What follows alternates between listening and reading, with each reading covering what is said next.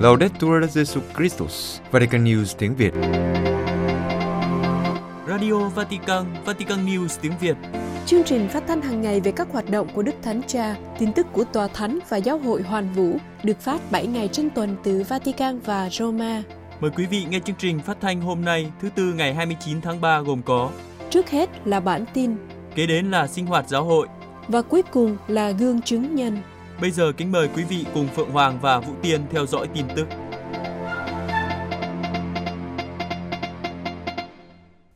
Đức Thánh Cha Francisco nói với các chúng sinh Calabria, linh mục là mục tử chứ không phải công chức. Vatican gặp gỡ các chủng sinh và giám mục từ vùng Calabria của Ý. Đức Thanh Cha nhắc lại rằng linh mục là mục tử chứ không phải là công chức. Ngài khuyến khích họ hợp lực để giải quyết các thách đố mục vụ và cùng nhau bước đi trong sự hiệp nhất và tình huynh đệ. Suy tư về câu tin mừng, các ông đã ở lại với người, về việc các môn đệ đầu tiên đã theo Chúa Giêsu. Đức Thánh Cha nói rằng những lời đó nhắc nhở các linh mục về nền tảng sứ vụ của họ. Đây là ơn gọi của anh em để dẫn đường đến với Chúa, tình yêu của Chúa. Ngài nhắc nhở và hãy cẩn thận để không rơi vào việc tìm kiếm công nhân sự nghiệp, thứ vốn là một bệnh dịch. Đây là một trong những hình thức xấu xa nhất của tính thế tục mà các giáo sĩ chúng ta có thể mắc phải. Từ câu hỏi của Chúa Giêsu đặt ra cho hai môn đệ khi người thấy họ đang đi theo người, các anh tìm gì thế? Đức Thánh Cha đã mời gọi các chúng sinh hãy tự hỏi xem họ đang tìm kiếm điều gì trong chức linh mục. Họ có muốn trở thành linh mục giáo sĩ trị, người chẳng biết nhào nặn đất sét của nhân loại đau khổ của chúng ta, hay ngược lại, muốn trở nên giống như Chúa Giêsu, một dấu chỉ của sự dịu dàng của Chúa Cha. Ngài nhấn mạnh, thật đáng buồn khi anh em thấy các linh mục là những công chức, những người đã quên mất họ là mục tử của người dân. Đức Thánh Cha cũng hỏi các giám mục hiện diện về loại giáo hội mà họ mơ ước và từ đó loại linh mục mà họ tưởng tượng cho đoàn chiên của họ. Ngài nói rằng sự phân định này ngày nay cần thiết hơn vào thời điểm mà ảnh hưởng của Kitô giáo đang dần suy yếu và một mùa giáo hội mới đang mở ra trước mắt chúng ta. Theo Ngài, hoàn cảnh này đòi hỏi chúng ta suy tư về sứ vụ của các linh mục, những người mà chúng ta không còn nghĩ đến như những mục tử đơn độc, nhốt mình trong giáo xứ của họ. Đức Thánh Cha cũng mời gọi hợp lực và tập hợp các ý tưởng để giải quyết một số thách đố mục vụ hiện đang ảnh hưởng đến tất cả giáo phận trong một khu vực, ví dụ như việc loan báo tin mừng cho giới trẻ, các khóa học khai tâm Kitô giáo, lòng đạo đức bình dân, nhu cầu bác ái và thúc đẩy văn hóa sống theo pháp luật. Thông điệp hòa bình và hy vọng của Đức Thánh Cha sẽ được phóng lên quỹ đạo trên vệ tinh SPI Satellites. Vatican, Bộ Truyền thông của Vatican và Cơ quan Vũ trụ Ý sẽ hợp tác để phóng thông điệp hòa bình và hy vọng của Đức Thánh Cha lên quỹ đạo trên vệ tinh Space Satellites, người gìn giữ hy vọng. Bộ Truyền thông của Vatican thực hiện sáng kiến này bởi sự cộng tác của Cơ quan Vũ trụ Ý, Hội đồng Nghiên cứu Quốc gia, Đại học Bách khoa Torino, Học viện Đối thoại Toàn cầu và Văn hóa gặp gỡ, Viện Đại học Salesian Venice và Tổ chức Tông đồ Kỹ thuật số của Tổng giáo phận Torino. Vệ tinh SAPEISAT 3U CubeSat sẽ được phóng vào ngày 10 tháng 6 năm nay từ căn cứ lực lượng không gian Varenberg ở bang California của Hoa Kỳ trên một tên lửa SpaceX Falcon 9. Tên lửa này sẽ đưa nó vào quỹ đạo trái đất tầm thấp ở độ cao 525 km. Vệ tinh có kích thước bằng một quả bóng bầu dục của Mỹ này sẽ mang theo một phiên bản cuốn sách nano của cuốn sách Tại sao các con sợ hãi? Các con không đủ đức tin sao? Một cuốn sách chứa hình ảnh và lời của Đức Thánh Cha trong buổi cầu nguyện vào chiều ngày 27 tháng 3 năm 2020, khi thế giới đang ở trong đỉnh điểm của đại dịch COVID-19. Sách nano được tạo ra bởi Đại học Bách khoa Torino của Ý, có kích thước bằng đầu bút và chỉ có thể được đọc bằng các thiết bị công nghệ nano tiên tiến. Tuy nhiên, bất kỳ ai có đài phát thanh băng tần UHF nghiệp dư đều có thể bắt được chương trình phát sóng từ vệ tinh trên tần số 437,5 MHz để nghe các đoạn trích từ cuốn sách của Đức Thánh Cha khi nó đi qua trên đầu mình. Sáng kiến này cũng đưa ra lời mời gọi mọi người tham gia và sống sứ điệp hy vọng của tin mừng trong cuộc sống. Theo một thông cáo báo chí, trang web spacesatellites.org mang đến cho mọi người cơ hội theo dõi tiến trình của hoạt động này và được ghi tên của họ vào một chip bộ nhớ chuyên dụng trên tàu SpaceSat. Thông cáo viết rằng, để có được thẻ lên máy bay ảo này, những người quan tâm sẽ được yêu cầu cam kết thực hiện một công việc nhân đạo vì hòa bình và hy vọng. Vì vậy, mỗi người tham gia có thể trở thành một hạt giống hy vọng cụ thể trong cuộc sống hàng ngày của họ. Đức Hồng Y của Cốc cần phải hướng đại kết trong quan hệ giáo hội nhà nước. Roma phát biểu tại hội nghị Đức tin tôn giáo của các dân tộc vùng Baltic diễn ra ở Roma trong tuần qua, Đức Hồng Y Kurt Cook, Tổng trưởng Bộ Cầu võ Hiệp nhất các Kitô hữu nói rằng đối với các hoạt động đại kết ngày nay cần phải quan tâm hơn đến khía cạnh quan hệ với nhà nước. Đây là một thách đố. Đức Hồng Y cho rằng với cuộc chiến ở Ukraine, các quốc gia vùng Baltic, Estonia, Latvia và Litva ngày càng trở thành tâm điểm chú ý của dư luận vì cũng có thể trở thành điểm tấn công tiếp theo của Nga. Trong lịch sử của các quốc gia này, tương quan giữa nhà nước và các giáo hội Kitô có thể được gọi là bản giao hưởng, nhưng ngày nay mô hình này đang bị mất uy tín. Vì thế, trong các cuộc đại kết cần phải xem lại vấn đề này. Đức Hồng Y khẳng định, từ các giáo hội đã phát triển những truyền thống rất khác nhau trong quan hệ của các giáo hội với nhà nước. Thường khi nói về đại kết, người ta hay nói về sự hiệp thông giữa những khác biệt về thần học, giáo hội học. Trong khi đó, vấn đề quan hệ giữa giáo hội và nhà nước là ít được đề cập đến. Vì thế, theo Tổng trưởng Bộ Cổ Võ Hiệp nhất các Kitô hữu, trong tinh thần cởi mở đại kết, mỗi giáo hội phải chịu trách nhiệm trong quan hệ với nhà nước, điều chỉnh sao cho phù hợp với nguyên tắc tự do tôn giáo. Ngài nhấn mạnh, trong sự hiệp thông đại kết, các giáo hội Kitô thực sự có thể hoạt động một cách đáng tin cậy để ủng hộ tự do tôn giáo cho tất cả các Kitô hữu, cho tất cả các cộng đoàn giáo hội, cũng như cho tất cả các tôn giáo, chỉ khi mối quan hệ của các giáo hội với nhà nước phù hợp với nguyên tắc tự do tôn giáo, như Thánh Gioan Paulo II đã nhấn mạnh trong chuyến tông du đến các nước vùng Baltic năm 1993, ca ngợi Litva là nhân chứng thầm lặng cho tình yêu nhiệt thành đối với tự do tôn giáo. Đức Hồng Y kết luận, hy vọng ở các nước vùng Baltic, những bằng chứng đáng tin cậy về tự do tôn giáo sống động tiếp tục lan tỏa trong thế giới ngày nay.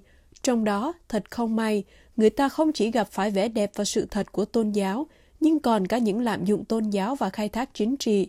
Cuộc chiến do Nga gây ra ở Ukraine là một thách đố cơ bản đối với các tôn giáo, là lời kêu gọi xem lại sự hiểu biết và sứ mạng của tôn giáo trong xã hội. Các giám mục Cộng hòa Trung Phi hướng đến mục vụ gần gũi. Bangui, trong tiến trình hiệp hành đang diễn ra, Hội đồng Giám mục Cộng hòa Trung Phi xác định những thách đố chính mà giáo hội cần phải vượt qua, mục vụ đón tiếp và lòng trắc ẩn, đấu tranh chống nạn giáo sĩ trì và chia rẽ, loan báo tin mừng trong bối cảnh các nền văn hóa truyền thống. Trong một tuyên bố, các giám mục nhận định rằng tiến trình mà Giáo hội Cộng hòa Trung Phi đang thực hiện tỏ cho thấy có một sự tham gia mạnh mẽ của dân Chúa, niềm vui được đến với nhau, cùng nhau bước đi và đối thoại một cách tự do. Và theo các vị mục tử, cũng trong khi thực hiện tiến trình này, một số tín hữu cảm thấy bị tổn thương và xa rời giáo hội. Đối diện với thực trạng này, giáo hội được mời gọi phát triển hơn nữa mục vụ gần gũi và đồng hành. Các giám mục kêu gọi các cộng đoàn giáo hội cơ bản, các phong trào, các huynh đoàn và các cơ cấu khác của giáo phận suy nghĩ lại cách hiện diện và hoạt động của mình. Nhờ đó, những thực tại này sẽ trở thành nơi của sự hiệp thông, của lòng trắc ẩn, của tình yêu và lắng nghe người nghèo, trở thành nơi của sự đồng hành với những người đang sống trong những hoàn cảnh đau khổ, trở thành nơi giúp tái hòa nhập những người bị gạt ra bên lề xã hội. Hội đồng giám mục xác định những trở ngại cho tính hiệp hành, đó là sự độc đoán, giáo sĩ trị, sự ganh đua trong nội bộ giáo xứ.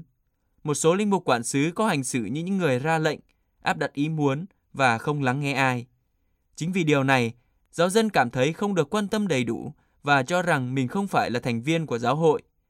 Các cộng đoàn giáo xứ có nguy cơ trở thành nơi thực thi quyền bính. Một bên là những người quyết định và ra lệnh, và một bên là những người phải tuân theo và thực thi các mệnh lệnh. Và trong chính giáo dân, việc thực hành quyền bính trong các phong trào và các huynh đoàn cũng không thiếu sự lạm dụng. Các cuộc bầu cử và thay đổi các chức vụ trong giáo xứ, giáo phận và quốc gia đôi khi mang dáng vẻ của một chiến dịch chính trị với sự tranh giành ảnh hưởng, thể hiện khát khao quyền lực và tiền bạc. Tất cả những điều này gây nguy hiểm cho sự hiệp thông. Thêm vào đó, một số nhân viên mục vụ thích xung quanh mình là những người có cùng quan điểm với mình và tránh xa những người bất đồng quan điểm. Cuối cùng liên quan đến văn hóa, các giám mục nhận định các phiên họp cấp giáo phận và các cuộc tham vấn rộng rãi đã cho thấy những khó khăn trong việc đưa tin mừng bén rễ trong văn hóa Cộng hòa Trung Phi, như các tập quán về hôn nhân, các phù thủy. Tuy nhiên, theo các giám mục, sẽ giúp ích cho giáo hội nếu mọi người biết phát huy một số giá trị văn hóa và nhân học như lòng hiếu khách, tình liên đới và chia sẻ, ý thức gia đình và cộng đồng. Tòa Thánh thúc đẩy tình huynh đệ vì một sự thay đổi mô hình trong giáo hội và thế giới. Vatican, ngày 27 tháng 3, tại buổi giới thiệu sách bắt đầu từ nhiều người, những chân trời tư tưởng của tình huynh đệ do nhà xuất bản Vatican thực hiện, Đức Tổng giám mục Vincenzo Paglia, Chủ tịch Hàn Lâm Viện Sự Sống nhấn mạnh rằng ngày nay cần phải có những chân trời của tình huynh đệ trong một sự thay đổi mô hình trong giáo hội và thế giới. Tập sách là một phần của dự án Cùng nhau cứu tình huynh đệ được khởi động vào tháng 6 năm 2011 và được biên soạn bởi 10 thần học gia do chính Chủ tịch Hàn Lâm Viện Sự Sống và Đức con Pierangelo Sequeri điều phối. Nội dung sách tập trung kêu gọi một liên minh mới giữa các nhà tri thức của thế giới tôn giáo và khoa học để thúc đẩy tình huynh đệ nhân loại trong thời điểm thế giới được đánh dấu bởi chiến tranh và thay đổi công nghệ. Đức Tổng giám mục nói tại buổi giới thiệu sách, chúng ta đang có trong tay trách nhiệm thoát khỏi vòng vây quen thuộc của mình. Vấn đề không phải là đi đến các nơi khác, trái lại, chúng ta phải rời bỏ tất cả để đi khắp nơi xây dựng tình huynh đệ. Ngài nhấn mạnh, tập sách đáp lại lời kêu gọi ngôn sứ của Đức Giáo Hoàng trong dịp Hàn Lâm Viện Sự Sống kỷ niệm 25 năm thiết lập. Dịp đó, Đức Giáo Hoàng đã nhận xét dường như hơi thở của tình huynh đệ yếu đi rất nhiều. Vì thế, tình huynh đệ đang và sẽ phải là biên giới mới của Kitô giáo. Đức Tổng giám mục nhận định, trước nguy cơ nhân loại có thể tự hủy diệt chính mình bằng năng lượng hạt nhân tác động đến khí hậu bằng những công nghệ mới và việc các chính phủ hỗ trợ cho các cuộc chiến ngày càng nhiều, chúng ta cảm thấy cần gấp một liên minh giữa tri thức hiểu biết tôn giáo và khoa học. Ngài kết luận, ngày nay cần phải có những chân trời của tình huynh đệ cho một sự thay đổi mô hình trong giáo hội và thế giới. Giáo hội Công giáo ngạc nhiên vì những vụ tấn công các trường Kitô giáo ở Israel.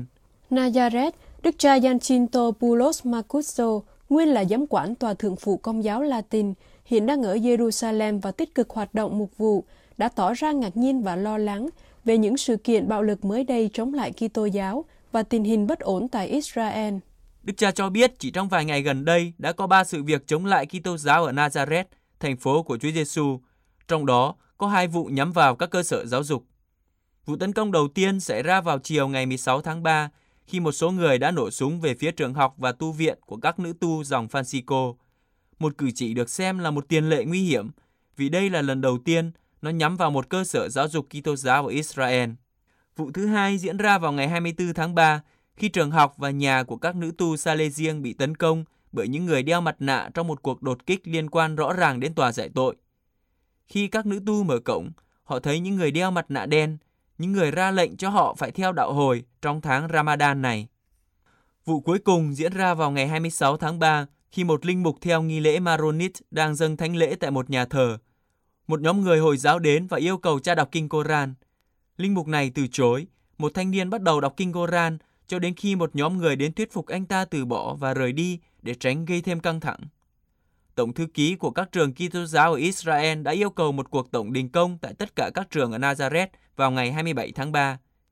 Ngày 28 tháng 3 sẽ có các hoạt động giáo dục đặc biệt được tổ chức với các cuộc thảo luận chuyên sâu về chủ đề bạo lực tôn giáo và các cách chống lại chủ nghĩa cực đoan trong xã hội.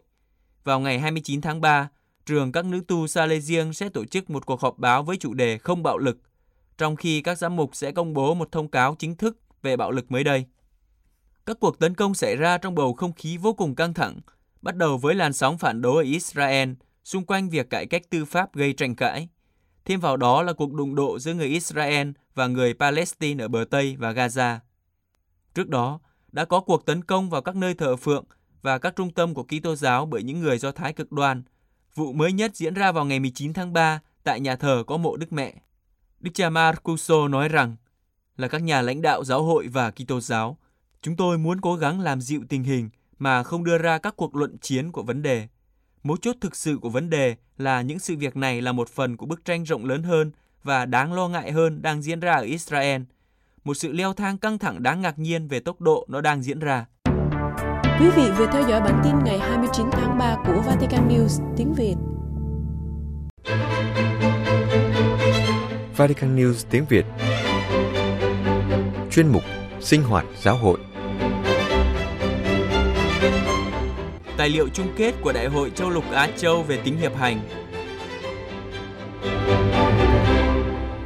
Kính thưa quý vị thính giả, Hôm 16 tháng 3, Hội đồng Giám mục Á Châu đã đăng tài liệu chung kết của Đại hội Châu lục Á Châu về tính hiệp hành.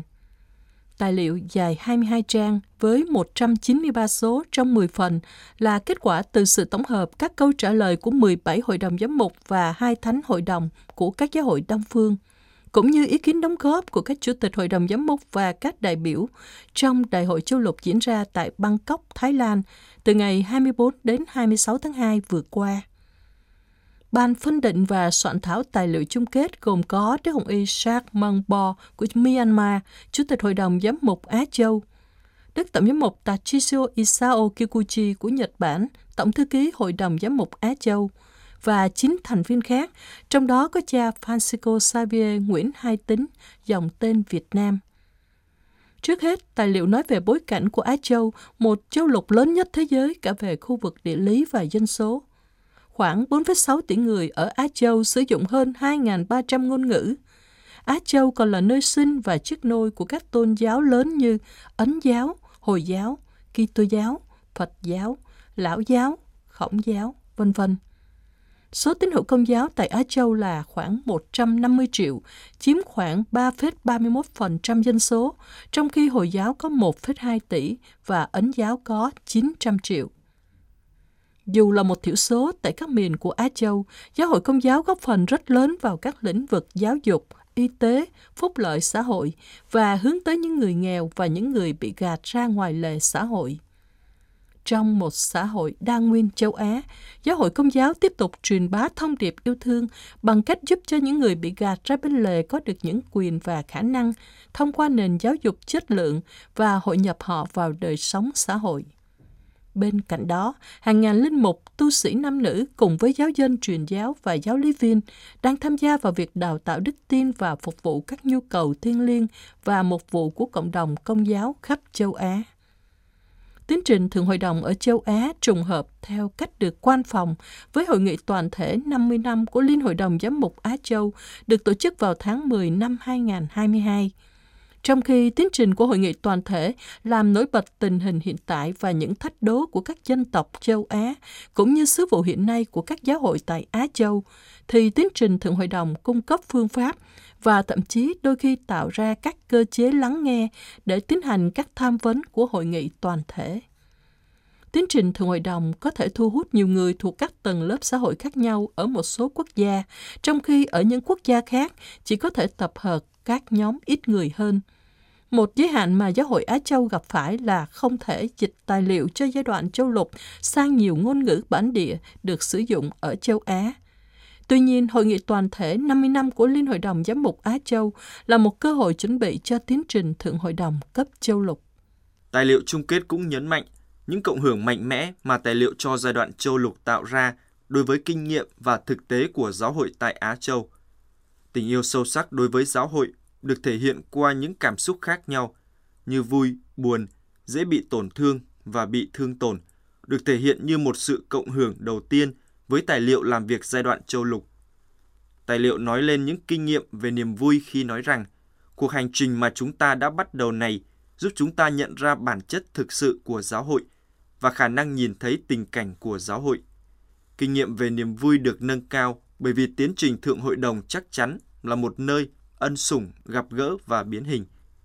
Tài liệu cũng nói rằng là người công giáo ở châu Á sống trong sự đa dạng, chúng ta tìm cách nâng cao chất lượng tình bằng hữu của chúng ta với những người khác bằng cách lắng nghe, tôn trọng và quan tâm lẫn nhau để chúng ta có thể là một người mẹ tốt và là một tấm gương mang lại hòa bình và thống nhất cho thế giới. Tài liệu cũng lưu ý về thực tế là nhiều Kitô hữu ở châu Á chịu nhiều mối đe dọa vì giữ đức tin của họ đến mức phải chịu những hình thức tử đạo mới. Trong số những vết thương gây tiếng vang đối với giáo hội tại Á Châu là lạm dụng liên quan đến tài chính, quyền tài phán, lương tâm, quyền hành và tình dục, thiếu sự tham gia đầy đủ của phụ nữ vào việc quản trị và ra quyết định, thiếu hiểu biết và thất bại trong việc cung cấp sự chăm sóc mục vụ đầy đủ cho một số nhóm người là thành phần của giáo hội nhưng thường khó khăn trong việc cảm thấy được chào đón. Sự xâm nhập của các ý thức hệ như chủ nghĩa cá nhân, chủ nghĩa tiêu thụ và chủ nghĩa vật chất, và việc cấm cản tiếng nói của giáo hội bởi các chế độ áp bức.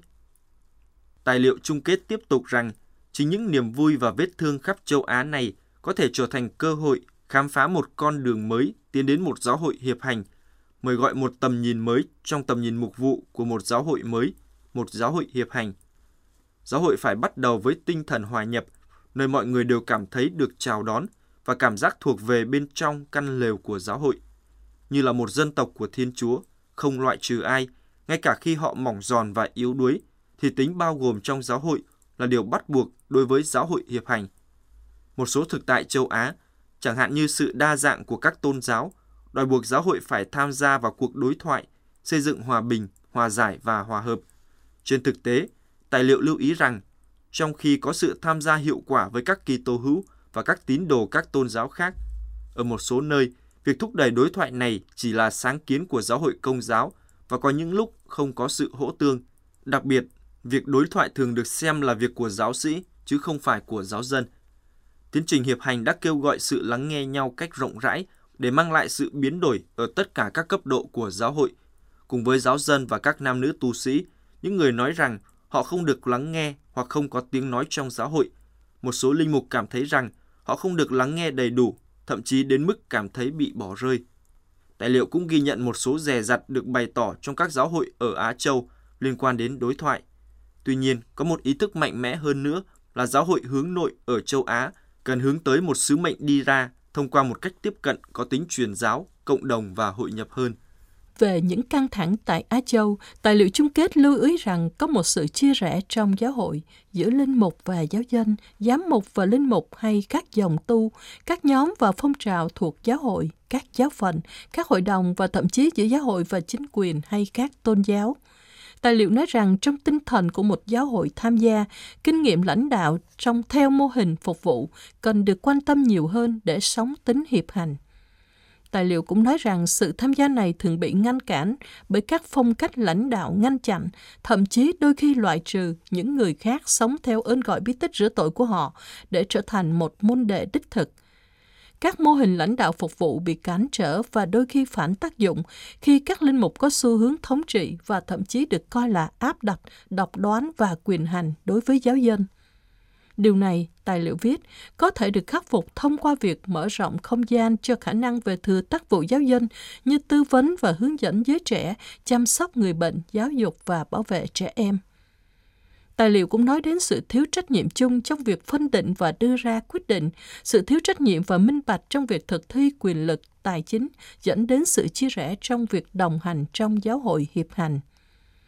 Tài liệu cũng đánh giá lại những hiện tượng như thiếu ơn gọi linh mục và thiếu giới trẻ trong giáo hội và kết hợp những người đang sống những kinh nghiệm nghèo khác nhau vào đời sống và sứ mạng của giáo hội những căng thẳng khác mà tài liệu đề cập đến liên quan đến các xung đột tôn giáo và chủ nghĩa giáo sĩ trị.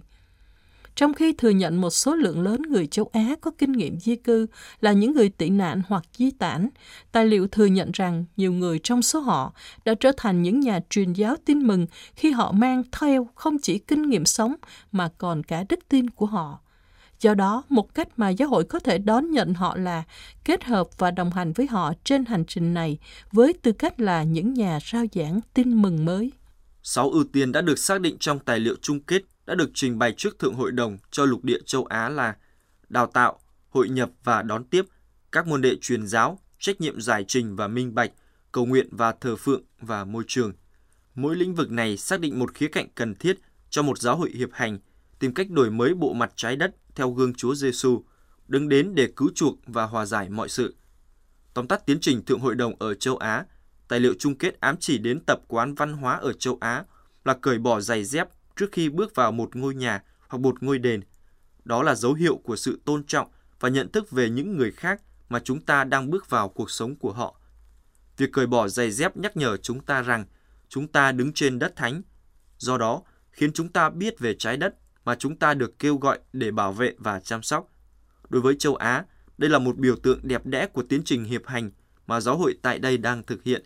Nó nhắc nhở họ về sự tôn trọng cần thiết để lắng nghe mà không có thành kiến, về sự cần thiết phải loại bỏ các biểu tượng về địa vị đang tạo ra sự chia rẽ hơn là sự thống nhất. Giày có thể là biểu tượng của địa vị, bằng cách cởi chúng ra, chúng ta nhận ra rằng chúng ta bình đẳng như là những con người. Đi chân trần chúng ta trở nên ý thức và cũng đồng hóa mình với những người nghèo nhất giữa chúng ta.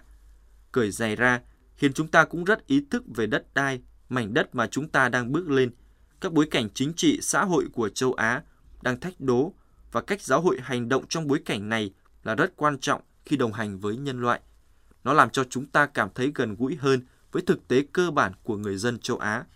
Vì vậy, đối với giáo hội tại Á Châu, cởi dài ra như một hình ảnh của giáo hội hiệp hành, diễn tả kinh nghiệm của chúng ta về giáo hội có tính tương quan theo bối cảnh và truyền giáo, đồng hành cùng nhau trong sự khiêm nhường và hy vọng.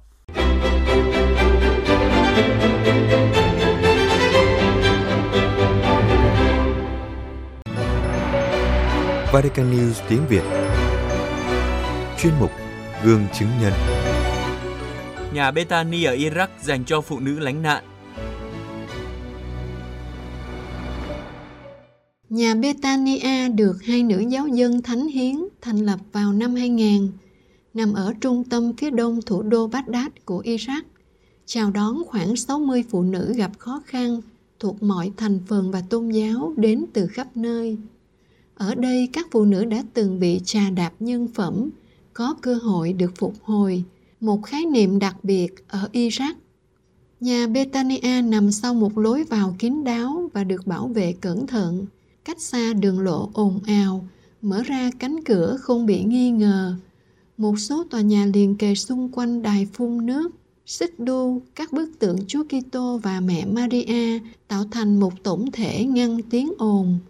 Bên trong mỗi phòng được trang trí cẩn thận và được trang bị bàn ghế và những thứ cần thiết để tiếp đón mọi người dùng trà hoặc cà phê. Trong máy ấm này có 56 phụ nữ, những người bị gia đình ruồng bỏ, bị đe dọa, quá bùa, ly hôn, nói chung những phụ nữ đang gặp khó khăn tinh thần hoặc thể lý. Tất cả được chào đón, không phân biệt tôn giáo và có thể thực hành niềm tin của mình. Theo những người được đón tiếp, ngôi nhà Betania này có một không hai ở Baghdad. Ở đất nước này, phụ nữ nếu không có bạn đời, anh trai hoặc người cha, nếu rơi vào hoàn cảnh khó khăn thường bị bỏ mặt. Cơ sở này được hình thành vào năm 2001 nhờ hai nữ giáo dân thánh hiến, chị Anwar Abada và chị Anhan Nahab. Gần 30 năm qua, nhờ sự kiên trì của hai chị và các tình nguyện viên, ngôi nhà vẫn luôn được duy trì và hoạt động. Mọi chuyện bắt đầu cách đây gần 3 thập kỷ. Anwar và Anhan tìm giúp đỡ các phụ nữ nghèo khổ trên đường phố, tại nhà của họ hay ở bệnh viện. Đến năm 2000, hai người đã thuê được một ngôi nhà khiêm tốn đầu tiên để có thể đón tiếp các phụ nữ đang gặp khó khăn, có nơi tá túc qua đêm. Hai phụ nữ đã quyết định đặt tên nơi đón tiếp này là nhà Betania, một địa danh được nói đến trong tin mừng, nơi hai chị em Maria và Marta đón tiếp Chúa Giêsu. Ngay từ đầu, ngôi nhà đã được một số tổ chức giáo hội Kitô hỗ trợ. Và gần đây, sau khi chứng kiến nhà Betania đón tiếp tất cả mọi người, cả tín đồ Hồi giáo, các cộng đoàn Hồi giáo cũng rộng tay hỗ trợ máy ấm hoạt động. Cha Amir Raje, linh mục tuyên úy cho cơ sở đón tiếp nói, qua chị Anwar, chính Chúa Kitô được biết đến. Linh mục dòng Đa Minh cho biết thêm, đối với Anwar, một người đã quyết định rời bỏ vị trí phó giám đốc của một văn phòng nghiên cứu địa chất để cống hiến hoàn toàn cho ơn gọi phục vụ các phụ nữ gặp khó khăn là một quyết định đúng. Người sáng lập nhà Betania thực sự thuộc về những phụ nữ này. Theo cha Jaje, chị Anwa và Anhan đã hiểu rằng xã hội và các phụ nữ này cần họ khi Iraq bị cấm vận hoàn toàn với sự sụp đổ của Saddam Hussein vào năm 2002, Iraq rơi vào cuộc khủng hoảng kinh tế xã hội. Tình hình gây bất ổn cho xã hội, các gia đình gặp nhiều bất hạnh. Vào thời điểm đó, nhiều phụ nữ lớn tuổi đến với hai chị, nhưng cũng có các trẻ em vì các cô nhi viện đều đóng cửa. Số người tìm đến với nhà Betania này ngày càng đông, đến mức không có đủ chỗ cho họ ngủ. Năm 2019, sau một thời gian bị bệnh nặng, chị Anh Han qua đời. Hiện nay nhà Betania chỉ có chị Anwa điều hành cùng với các tình nguyện viên. Chị Anwa nói, chúng tôi đang đáp ứng một nhu cầu thực sự. Ở Iraq có rất nhiều phụ nữ bị bỏ rơi. Đó không chỉ là vấn đề xã hội, bởi vì cũng có sự chai đá của nhiều người khi đối diện với những người đang sống trong hoàn cảnh khó khăn trong một xã hội hơi giống luật rừng thực vậy, nhà betania cố gắng bảo vệ những phụ nữ, phải chịu đựng bạo lực xã hội và của những người nam trong bốn thập kỷ qua, ở iraq, bạo lực ngày càng gia tăng do các cuộc xung đột tại phòng lớn, khoảng 20 phụ nữ đang ngồi quay quần trên những chiếc ghế bành xếp thành vòng. Mỗi người đang ở mái ấm này có những câu chuyện khác nhau. Người lớn tuổi nhất là một cụ bà 81 tuổi. Bà đến đây từ năm 2021 sau khi bà bị mất tất cả những người thân trong gia đình. Khách đến thăm thường gặp bà ngồi trên giường với một sách cầu nguyện trên tay. Bà nói với mọi người, Tôi may mắn được ở nơi đây.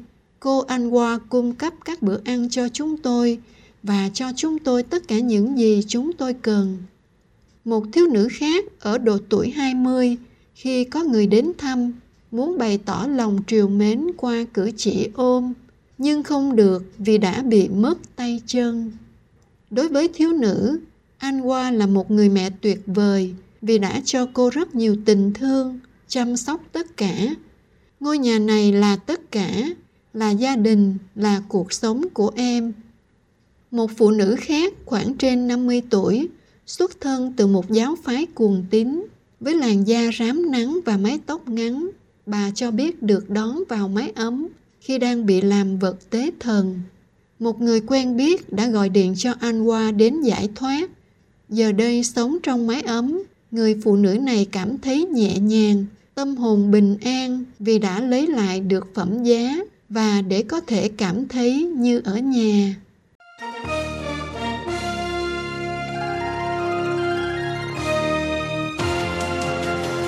Cảm ơn quý vị đã chú ý lắng nghe chương trình Radio Vatican của Vatican News tiếng Việt. Xin Thiên Chúa chúc lành cho quý vị và toàn gia quyến. Laudetur Jesu Christus, ngợi khen Chúa Giêsu Kitô.